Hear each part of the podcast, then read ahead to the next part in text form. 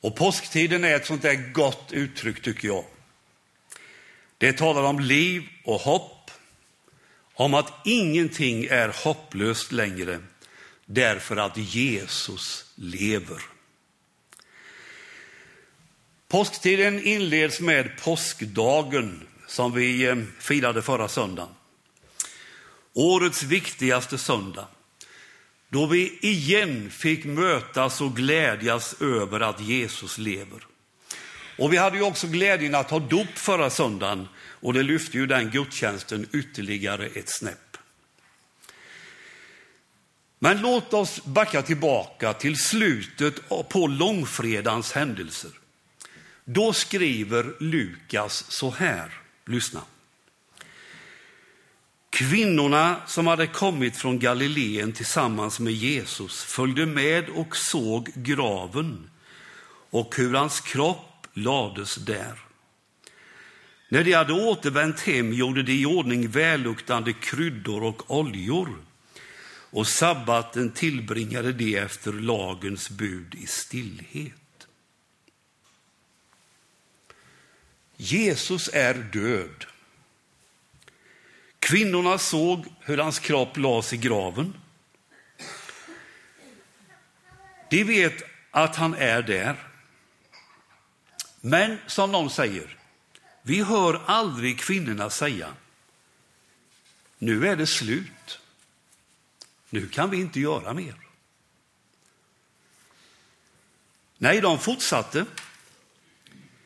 De gjorde i ordning välluktande kryddor och oljor, för de ville fortsätta att göra i ordning Jesu kropp. De fortsatte sin tjänst, även om Jesus var död.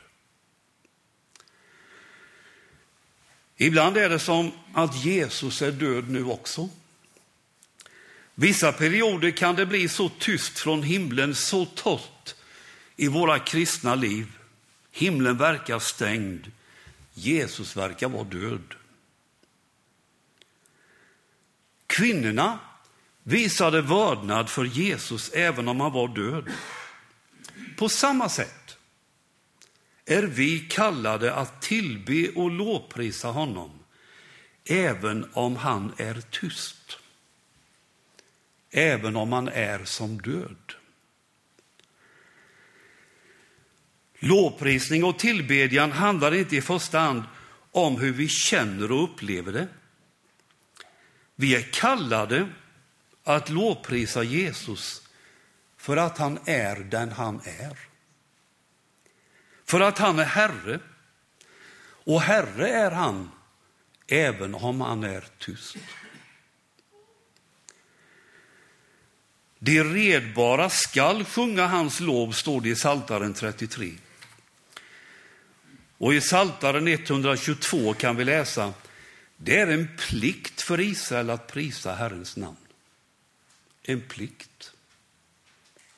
Alltså, om det är påskafton i våra liv, tyst från himlen, mörker, frågetecken, eller om det är påskdag i våra liv, jubel, glädje, hopp, framtidstro, hur det än ser ut, så är vår kallelse att tillbe och lovprisa Jesus. Helt enkelt för att han är Herre. Amen.